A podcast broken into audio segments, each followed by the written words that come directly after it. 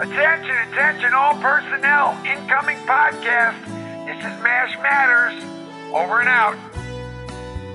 It's MASH Matters, the podcast celebrating the greatest television series of all time, hosted by two guys who just absolutely adore that show to pieces. Oh, oh, who are they? One of them is me. My name is Oh. Ryan Patrick. I'm a huge fan of the show. Oh, And the other guy is you, Jeff Maxwell, who was on the show. oh, yeah, that's right. Yes, I played Private Igor Straminsky, didn't I? And today we are also joined by two guests, one who was a big fan of the show and another who was on the show. We are uh, so thrilled to welcome back our friends Mike Farrell and Marc Freeman to talk about some fun stuff here. But before we get to our guests, we have a really cool announcement to make.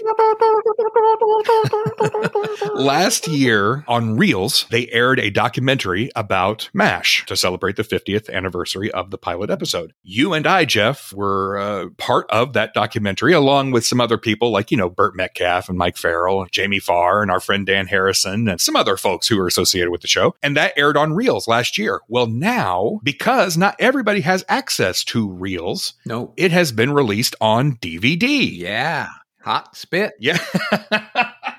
That's what it's called, actually. Hot Hot Spit. spit. the 50th anniversary. It's actually called MASH When Television Changed Forever. And you can buy a copy of that now. We have the link in the show notes for this episode. You can also find the link on our social media as well. And yeah. thanks to our, our friends over there, AMS Pictures, they have given us the opportunity to share a discount code with you. Use the code MASH Matters at checkout. You'll save 10% on the DVD. All right. Yeah. Look what we're doing for everybody, for the world. Wow. We're saving the world 10% at a time. 10%. So, yeah, but it is kind of neat because not everybody was able to see that show. I think my hair looked particularly good that day. Don't yeah, you? it I mean, did. I, I it really did. I was pretty good. And I've told the story before. You, you drove me around when we were out there in your convertible, and my forehead got sunburnt. And it's bright red. I'm hoping they maybe they did some kind of remastering on the color balance for the DVD version. I, I will see, but make sure you buy a copy just so you can see Jeff's fantastic hair and my glowing forehead. well, that's that's California living. Come on. Why didn't I bring a hat? I don't know. I don't know. I don't know. But it is cool. It's a great DVD. It's got some bonus features on there, some never before seen footage. So make sure you pick it up. Again, you can find the link there in the show notes for this episode or on our social media pages. and there were a very nice group of people who shot that with us. We had a good time that day. Yes. Good company. Good group. Definitely take advantage of our 10% discount and see that DVD. Hey, and the holidays are coming up. Everybody wants Yeah. that DVD. Come on. Darn straight. Now, let's get to our guests Mike Farrell and Marc Freeman. This episode is about preventative medicine, the episode Preventative Medicine. After researching it and having conversations with uh, Ryan Patrick and Marc Freeman, I thought that this was a really interesting episode for a couple of reasons. One, it really highlights the importance of the Bible. And the Bible was all of these conversations and interviews that Larry Gelbart had and Gene Reynolds had, and then later uh, Burt Metcalfe had with all of the physicians, doctors who were in Korea, Vietnam, Los Angeles, wherever they could talk to them. They got a lot of interviews and learned about what the real deal was all about. And that went into the Bible that the writers used for, I would assume, probably 11 years. Uh, they would go back to the well and find out these real stories that they could use for the show. And it was very successful. The fact that this particular episode, and we'll get into that in a minute, but there were two episodes based on the same story, but we're going to go with preventative medicine for the moment. That was very illustrative of that Bible because that was a real event that really happened. Not only did it was a real event that really happened, but it also created a riff between the two characters, Hawkeye and BJ, and perhaps a riff between Mike Farrell and Alan Alda. How big a riff it was, how much fisticuffs there were, we can we can find out from, from Mike. Uh, whether there was security called, there were guns drawn, I don't know, but we'll find out. But it has been over the years, I've been asked that question. Oh, what happened when they fought? Was there a big argument and they were mad? They were hitting each other or what? I said, oh, come on. I don't think they were hitting each other, but you know, they had a disagreement. We'll find out. The other thing that I think is so wonderful and brilliant about this moment was and I credit all the people that had anything to do with MASH. And I think it's the reason that we're all still talking about it 50 some odd years later, that there was a solution. And the solution between the rift between you two guys was brilliantly solved by Burt Metcalfe, who said, Hey, this conversation that you you two people are having is better than our original script. Let's make that the script. What I think is so wonderful about that is that this disagreement was solved by a brilliant idea, and the truth was used. And that truth later became the truth of the screenplay, which later became the episode Preventative Medicine, which we've all seen. So I love the idea about the Bible. I love the research that Larry and all those people did and the, the reality behind that. And I love the fact that there was a disagreement, but it was solved with elegance. So we'll be right back after this. And that's another episode of MASH Matters. Thank you for joining us. I'm going for a beer. Hope you guys have a good time. now, we're all here because we all have these moments involved with this. And Mike, you certainly were there. And Mr. Freeman is a researcher, a terrific writer, and he learned a lot about the Bible and did tremendous amounts of research about Larry and Gene and what they did and how it all worked and how they did it. Uh, Ryan and I started to try and do that too. And we got so far, but the pandemic hit, we couldn't get into various places to read things and know they wouldn't send us too much and so forth and so on. Marc, why don't you speak to that research that you did there and kind of give us a hint about what you did and then we can find out the truth about the fisticuffs. So during the pandemic when you can't go anywhere, I, I got it in my head that I wanted to find that Bible, and I was wondering what happened to the Bible. And I contacted all the MASH writers, and I'm sure I asked you as well, and I asked Alan, and nobody really knew. Some of the writers didn't even remember the Bible. And then one of them, David Pollock, had two pages in his garage that he sent me that were these interviews. It was fascinating. And I wanted, I, I thought, okay, I got to get more of this. And so we all researched where they were, and everything had been given away to the Smithsonian, which couldn't get into at the time, pandemic. And then through some ways and means, which Jeff and I were trying to recall, uh, I came across online that Larry Gelbart had donated all of his papers to UCLA. Uh, it was like a hundred boxes. so I contacted them, and they don't have that digitized, but they have the table of contents of each box digitized. And so I was able to hunt down the Bible that way. And at first, they also can't get in, can't do anything. Sorry, you know, maybe one day. And uh, this was the part you didn't remember, Jeff, which was if you want something from MASH and you name drop that one of the MASH people is involved in wanting something from MASH, they will they will get you things. And so they ended up Xeroxing like 50, 60 pages for me that they sent, uh, you know, emailed it to me. And I, think I even shared it with you at one point, Mike. Um, and I know I shared it with Ryan and Jeff. And it's fascinating, you know, and you, you don't even, if you look at it, you don't even, you don't necessarily know who's speaking because Larry and Gene did a lot of them. But again, Burt, I don't know if you went on any of them. Alan went on some. Walter Dishell went on some. It just says interviewer. It doesn't even say who the interviewer is, but it's the responses and the underlinings in red when they find something that tickles their fancy that they think that they can turn mm. into an episode. Mm. And uh, it was just so cool to be able to find that by digging through. But that that that's the gist of how that came across. But there's one other thing too that uh, uh, I think Jeff, if you remember, that kind of led to this whole thing was in Jeff's garage. He found the original script to preventative medicine, and so we got to actually compare what it was that bothered you versus yeah. you know what the correction is, which you can watch on television, hmm. and that was really cool Ryan and Jeff and I looked at that and we just were fascinated with that, just as much as we were fascinated with White Gold, which is the comedic Larry Gelbart version of the exact same thing mm-hmm. with the taking out the healthy organ. That you can take one story and make it funny, make it emotional, and then rewrite it. it it's mm-hmm. it's all mm-hmm. fascinating to me. What we've learned so far is that if you really need something to help you find these answers, it's in the garage. David Pollock's garage, Jeff Maxwell's garage. Mike, I don't know if you have anything in your garage that uh, would help us out with this, but uh, it seems like it's all in the garage. I I want to read something, and I I know you sent this, uh, Marc. I just want to read this. It's one of the things that was in that Bible, and it's a it's an interview uh, statement here from a surgeon. I evacuated a general once. This is a guy who was an executive. I wouldn't identify him, he'd still cut me off until the statute of limitations is run out. This guy was a first class son of a bitch. He was really demented.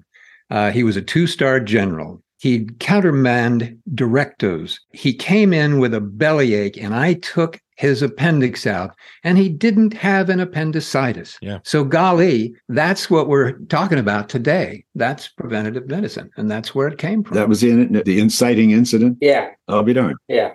I'll be darned. Yeah. Again, 50 years later, we're talking about that statement. I don't know when exactly that statement was taken, but right. boy, and that's the real deal. It's amazing. So, all kidding aside about the disagreement between you and Alan, was there really? I mean, was there a, a hey, no, I don't think that's right, and I'm not going to do it, or how did that work? know, it's funny to, to, to, hear that it got built up into a. Uh, oh, it it has. I've heard all kinds of stories. And you were a Marine, and so how would Alan stand up against a Marine? not going to work. He'd never make it. no, the, the, the the fact is, it's very simple. Um, we did, as I suppose everybody who listens to your show knows, we did a reading um, at the first day of every show and um, you know read through the script and saw what had happened and blah blah blah. It, it was one of the great things i remember about the show because when i first came there my first day on the show we sat down and gene said okay page one and off we went and read through it. And at the end there was laughter and there was applause and there was stuff. And then gene said okay page one. And i i, I thought is there a time lapse here? Did I? What, how come we just did page one? And he said, "Oh no, Mike. This is when I, I want to hear from you guys about uh, if there's uh, you have any questions, any problems, any issues, any uh, suggestions." And uh, I was like, oh "My God, I have never in my life experienced a producer director asking me if I had any thoughts." That would be of, of interest, even much less benefit to the show so I watched that happen, uh, and and I watched it happen every uh, every week. And the actors would say, "Well, what what? How about this? And what if we did that? And what have you?" So many many years later, we did this show and read this script and got to the end, and everybody laughed and scratched and talked about it. And then um, I don't know if we, I don't think this was page by page. Burt just said something about um, some question about uh, how, how, do you feel? And I said, "Well, here's the problem." Um, BJ wouldn't do this. Mm. And he said, What do you mean? I said, That was simple. Uh, this is something BJ Honeycutt wouldn't do. It. And we had quite a discussion. It was really interesting. And I said, You know, this is a character you and I are building here. And this guy has certain values. And there's no way this the story for your audience is that that that aspect of your audience that doesn't know the story was that Hawkeye and BJ and, and then the bunch were getting a, a, big load of wounded kids coming in, got kids, soldiers coming in, and really frosted. The story was they were being forced on up to this particularly treacherous place. Take this hill by this uh, officer who was their commander, whether he's a colonel or whatever. And we just really got frosted by it all. And then the guy, and of course, that's the way they work the story. The guy came in to rally his troops and say, Come on, fellas, we got to get you back and what have you. So Hawkeye and BJ decided we're going to take this guy out of action. We'll slip him a Mickey. The talk, the discussion was we'll slip him a Mickey, tell him he's really sick, tell him he's got appendicitis, take out his appendix, and um, take him off the line for a few days so that these guys would not be put in that position. So we laughed and scratched and said, well, that's a great idea. Why don't we do that? And um, later in the story, we did give him a Mickey. We did get him sick. And then Hawkeye said some version, I guess, of, okay, take him into the OR. And I, BJ said, no, whoa, whoa, whoa, you're not serious about actually operating on this guy. And he said, yeah. And that's when BJ and Hawkeye had the, the sort of uh, confrontation, such as it was, about you can't do this, or and ultimately I won't do this. But sitting around the reading, sitting around the table, it was just a discussion. I said BJ wouldn't do this, and uh, Alan said Hawkeye would. Is that when the fisticuffs started? started punching back and forth. And, and, who swung and, first? That's all I want to know. Yeah, who, who swung first? Yeah. Everybody laughed, and and I said, I get it. I get it that Hawkeye would do it, but but uh, BJ wouldn't. And and we started talking about the medical ethics, and we talked about the cir- circumstances of the these people were in, and we talked about all the the salad around it. The discussion went on for, as I recall, quite a while, some twenty minutes or so, which was unusual about a single subject. And then finally, Burt said, "Wait a minute, wait a minute." He said, "We've got a better story here than we've got on the pit," and um, and that was it. No, no bunches. Oh. I know. I'm disappointed. Oh, well, thanks for coming, Mike. Thank you. That'll be all. So there- I'm sorry to, to to disappoint the audience, but uh, No. Yeah. Yeah. It was really uh, an intellectual exercise. Yeah. But it, more than that, it was uh, it, it got it did get emotional in the sense that I was really intent on making the point that that when, when I said BJ wouldn't do that, I meant it. The BJ Honeycutt that I knew that I was creating uh, would simply not do that. He'd he'd you know he'd do a lot of things, and they did some tricks. Um, and sure we could we can figure out something. I think would have been BJ's um, take on it at that point. But the great thing about it for me as an actor was that this was part of the process.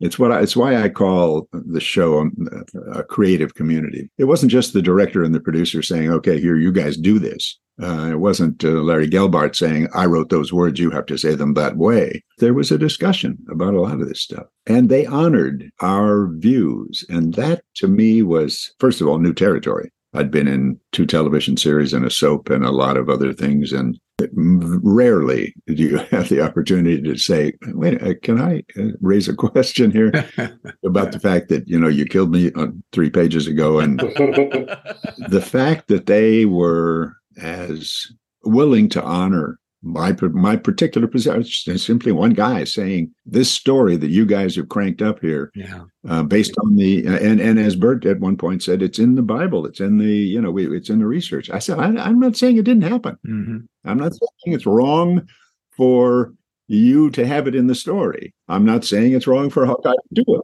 I'm saying it BJ wouldn't take part in it, and and they got it, and that was that was the magic of the show. It was Yeah. It Yeah. was this honoring of our intelligence and our in willingness to invest ourselves in these characters and and add input. Uh, there were times.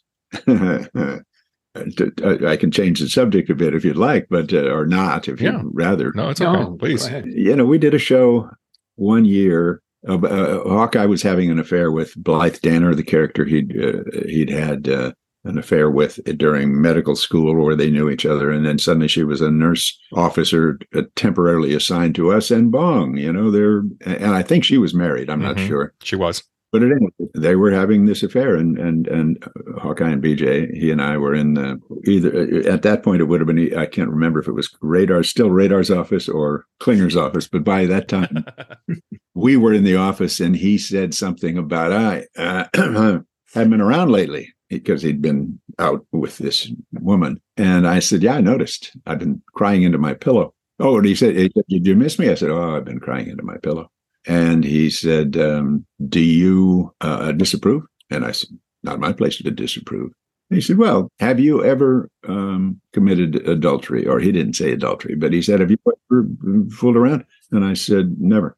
And he said, Never been tempted? I said, Tempted's a different question. and and that was the joke. And Larry Yeah. it was great, and the scene Yeah. went on, and, uh, and so we ended the, sh- the the scene, and everybody was happy, uh, as was I. And I went over to Larry, and I said, you know, that, that's a great scene. I love doing it. Um, but just to pick a point here, B, B, I like BJ, and he's a great guy, and he has a real sense of ethics, which I appreciate. But to suggest that he was never tempted is to make him inhuman. I don't. I don't be Mhm. Larry said, "Oh, that's that's an interesting point. Thanks."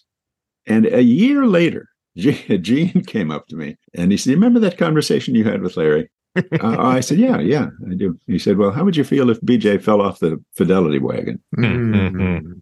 Hmm. I said, "Wow." Hmm. And I said, "Well, uh, for me, it depends on how you handle it, how it is handled." Mhm. Mhm. And he said, "Okay."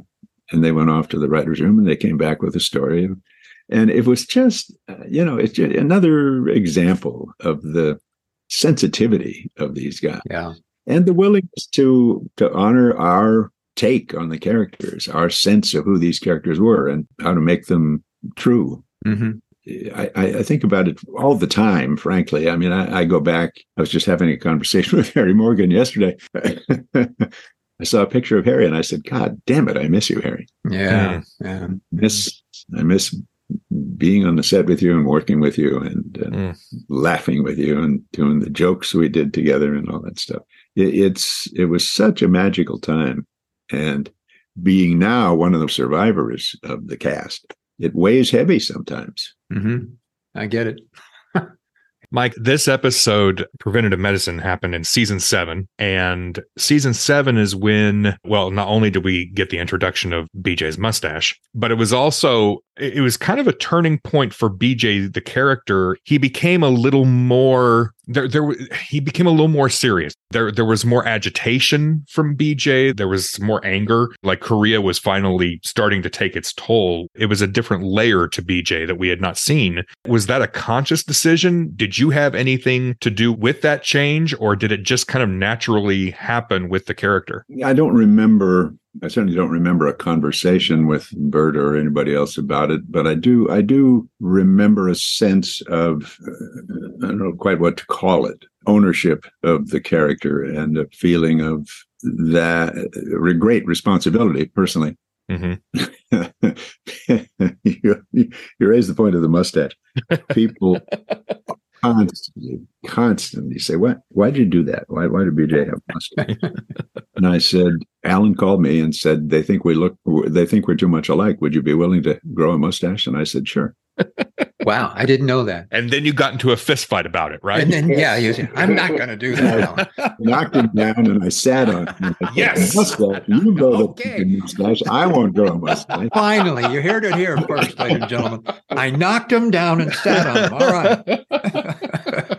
Can we admire the mustache too? I mean, that, that's a wonderful, fully grown, equal-sided yeah. yeah. mustache. Oh, it was beautiful. No, we had lots of fun with that. I had my little comb and you know, uh-huh. and of course at the end what they did was take off half of it so that right.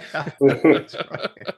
was that kind of a weird experience though growing it i mean uh, yes for the character but just you as mike did you think oh gee i'm not crazy about this or did it work for you you know uh, it sounded interesting and i'd i'd had a full beard at one point and a mustache came with it yeah enough.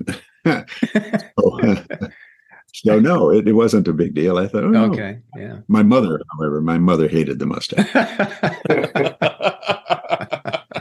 That's well, I think mothers hate mustaches anyway. I think they do. Wow. It tickles when you kiss me. or scratches. Yeah. Tickles is the nice version.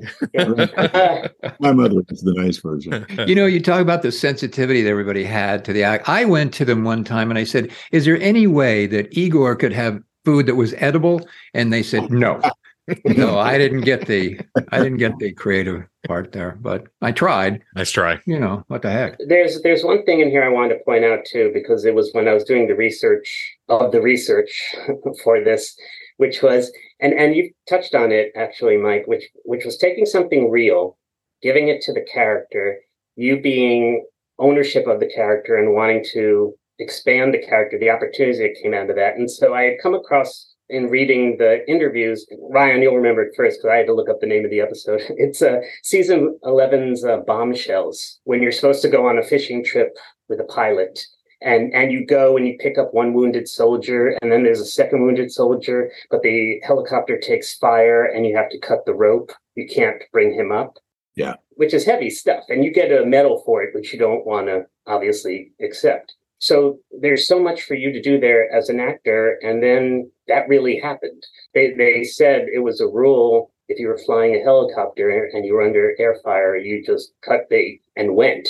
And, you know, they took this real thing and they gave you this huge opportunity. Again, a great way to expand your, your character within something real, which I think is really cool for the writers. I think it's cool for you as an actor and us as viewers. Well, yeah, no, I quite agree. And I, although I don't remember the conversation, I know I winced when I read the script, and I I, I believe Burt told the story, said that that was in fact uh, in the Bible, and that there was that experience that somebody had, or whether that they had had that experience, but it was part of the regulation.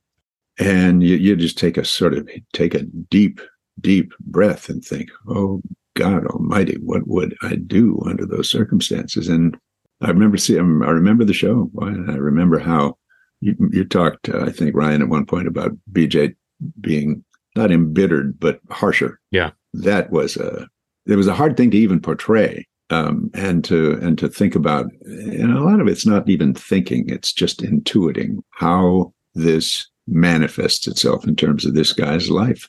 Uh, it was a tough one, tough show to do. Was there was there a show that you um, maybe this is unfair to say? I mean, there's so many shows, but was there a show that you look back on and went, "Gee, I wish I didn't hadn't done that like that or that one or oh probably i don't i don't i don't remember any of them yeah you blocked them out probably I, am no i'm really proud of the work that that we all did but yeah. really pleased with the integrity if you will of the work that i was able to do on the show and the consistency that you know well uh, uh when we did the show with um, Maggie O'Shea, where BJ just went, oh. got his head spun. Susan St. James, yes. Yeah, man. I they asked me to write that, and I wrote a version of it, and they wrote a version of it. It was very different from what I wrote. And Alan, I, I went to Alan. I said, "Read these two and tell me what you think." And he said, uh, "Theirs is better." That's when you hit him, right? That's when you right, right across, right across. wow. There's this better. You talked earlier from an actor's perspective, being able to have that input after the table read. When you're on the flip side and you've written the episode and you're getting that feedback, how is that different? Or is it different? Uh, the, the uh, I may have told you this story before, but the the uh, the incident I remember the best is when I wrote a script and then was directing it. And I remember setting up the camera on a shot of uh, Alan and uh, Harry and David Stiers in the uh, going in pre surgery. And uh, I said, Who wrote this shit? you don't have to say all this for God's sake. The camera tells us.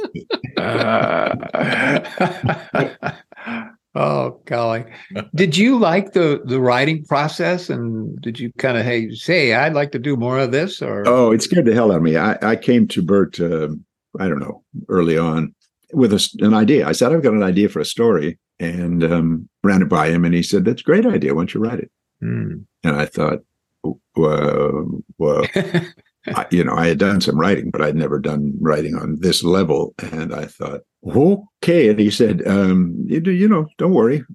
You put it down. We'll go into the room. The guys will beat you up about it and we'll talk about it and that and the other thing. And, and it was a wonderful process. Mm. So, yeah, uh, the quality of the writing consistently that they did was such that I was always, when given the opportunity, just deadly afraid that I was going to be thrown out of the room. Um, so, but uh, they were they were all very generous, and we really got uh, some good work done. Yeah.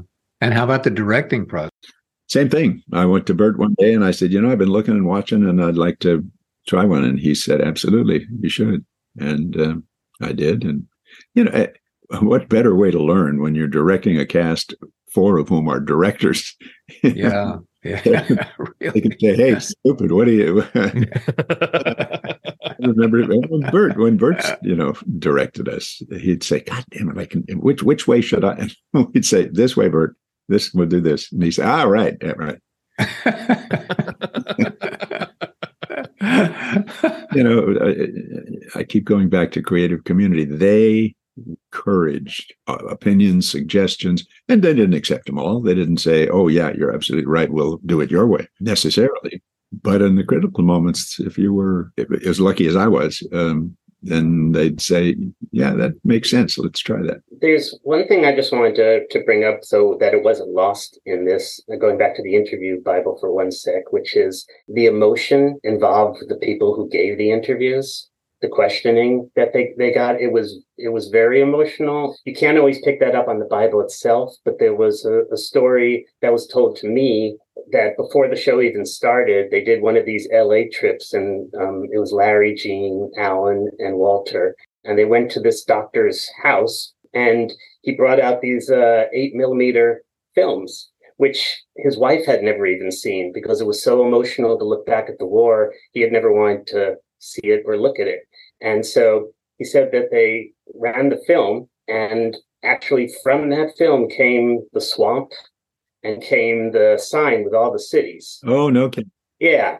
that's the fascinating part. The other part is just that these soldiers were telling stories they had never shared that they carried with them, which I think obviously adds to the emotional pathos of uh, all the episodes that you're building off a foundation of this horrific stories of uh, war um, and then building on that and then getting to do everything that you guys did with it. I, I, ju- I just marvel at that process. Mm-hmm. Yeah, I agree. I agree. Mike Hirsch, uh, some of you will remember his name. Mike was uh, associated with the show on a couple of levels, um, was a documentarian, among other things. And he did, and now has written a few books, but he wrote a book about uh, survivors of got uh, men who had been in World War II and had liberated the um, Nazi concentration camps.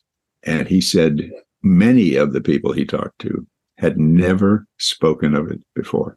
Mm-hmm. Told their families hadn't hadn't talked talked to friends, and and he said it was very difficult to get that out of them because it was such a horrific experience. It, it, I was I thought it was interesting. General Milley, the man of recently in the news, uh, Donald Trump wanted to execute, um, yes. said in his in, in, of 40 years of being a soldier he said no one who's ever experienced any warfare any combat can avoid ptsd mm. he said we all have it. How can one human being not you know avoid it? It's just a horrendous experience and it's so heartbreaking to see so much of the world going through what is going through right now and has been going through that for hundreds and thousands of years. It's very, very disturbing and very sad. It makes me think of MASH and it makes it brings all the stories and all the behavior and everything, you know, right to the fore because that's what MASH was about, talking about that horrendous experience and trying to get through it, you know. I can't tell you how many letters I've gotten from people who say my father never missed your show but at first he found it very hard to watch because he never talked to us about mm. combat, whether it was Vietnam or World War II or Korea, whatever. So it's something that the human being bottles up and doesn't want to kind of admit to, mm. much less share with. Mm-hmm. well, uh, I have an idea. I have been told and I have learned that you, Mr. Farrell, have a new book coming out. Is that true? You you you obviously have heard from Lucas. Um, we have, yes, indeed. I would say that he tells us everything. So go ahead. It doesn't matter what you say. um, years and years and years ago, a woman from the Netherlands started a website about me and ran it for a long time, and um, gave it up. Eventually, she just got too involved in her life, and and I said, "Fine, you know, uh, thank you for all you've done." And Lucas contacted me and he said, I'd like to sort of pick it up and put it back together. And I said, gee, you know, it's a big pain in the ass, I would think, but that's very sweet of you to want to do that. Well, he did a prodigious amount of work. And then he said, you know, you've done all these journals about your trips to at this place and that place. Wouldn't you like to have those put together in a book? I talked about them in the book I wrote, but I, I just had a conversation with the publisher. I, I, included them initially in Just Call Me Mike, and it ended up being 800 and some pages long. yeah. And, and uh, the, the publisher said, Mike, we just can't do it, man. And I said, well, okay. He said, nobody, nobody other than Bill Clinton writes an 800 page book and expects it to sell. Yeah.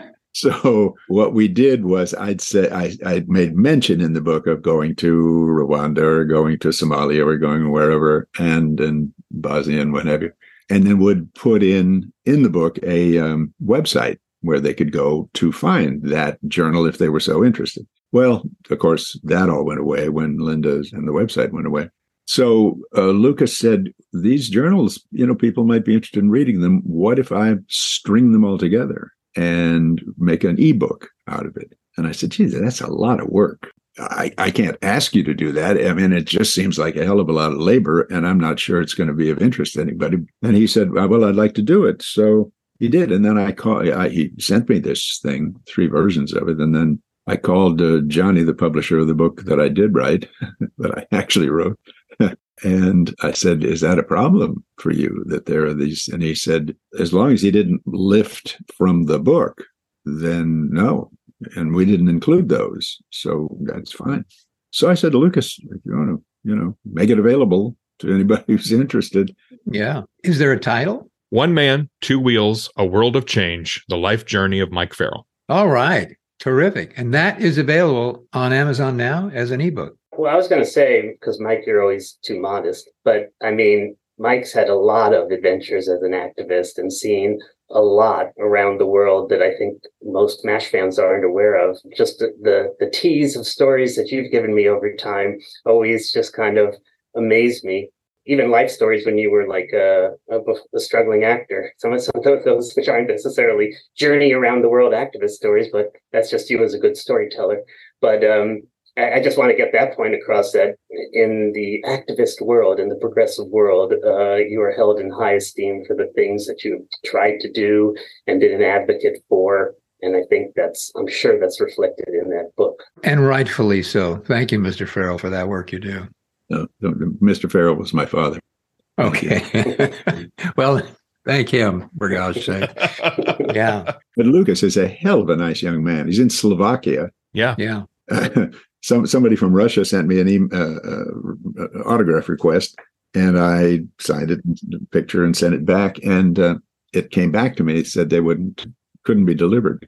So I contacted Lucas. I said, "What's that about?" And he said that American mail they've now cut it off. Oh, wow! They won't. Hmm. They won't accept mail from America. But he said, "I think if you send it to me, I can get it to him from Slovakia." So wow, yeah. He's quite a nice young man. Yes. Wow. And he helped you with the website. What is the website? Beats the hell out of me. Well, that's a strange title for a website. Is that dot Yeah, org? dot com or dot uk? What is that? Let, us see here. It's MikeFarrell dot site.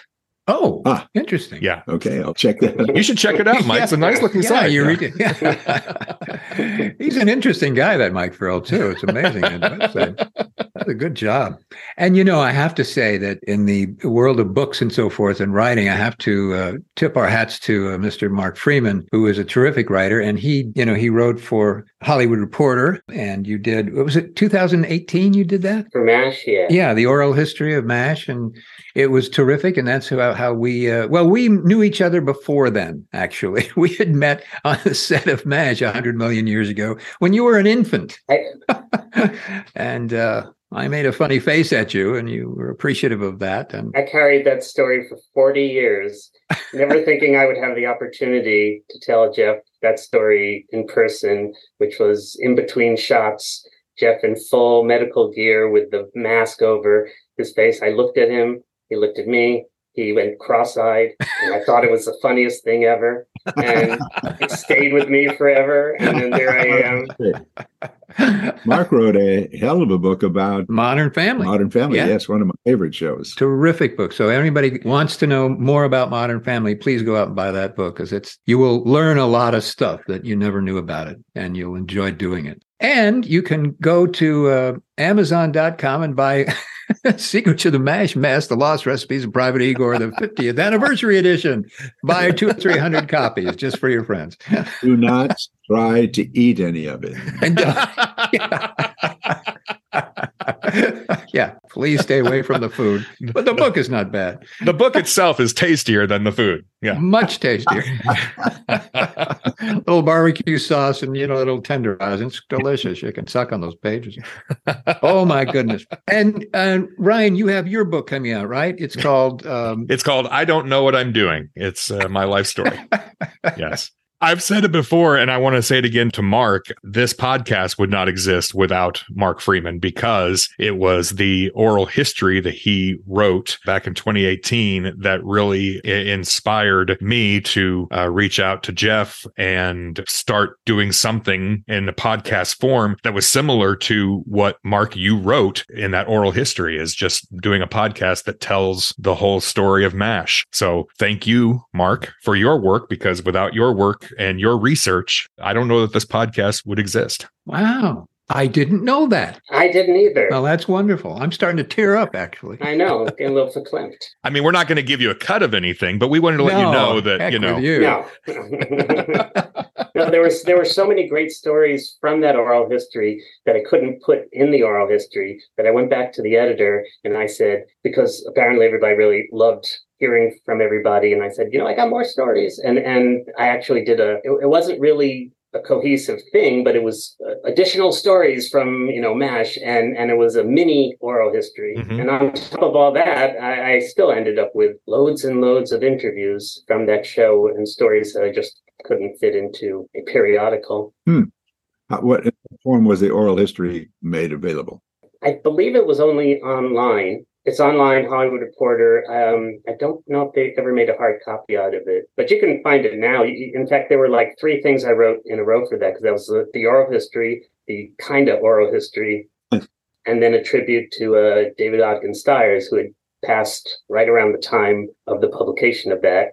And I happened to have stories of people talking about him and being a prankster and so on. And, and so I asked if I could just do that piece to pay tribute to him with things that I had already accumulated. So Oh, that's great. And we'll put links to those also in the show notes for this episode too. So if you have not read those or if you want to reread them, you can do that. So listeners, you have a whole lot of reading to do. A lot of reading. A lot of homework. Going to be tested. yeah, that's Yeah. right. It will be on the test. There will be a test. And if you'd like to read a book that Marc and me and Ryan tried to get uh, sold, you can't because it Yeah. didn't sell.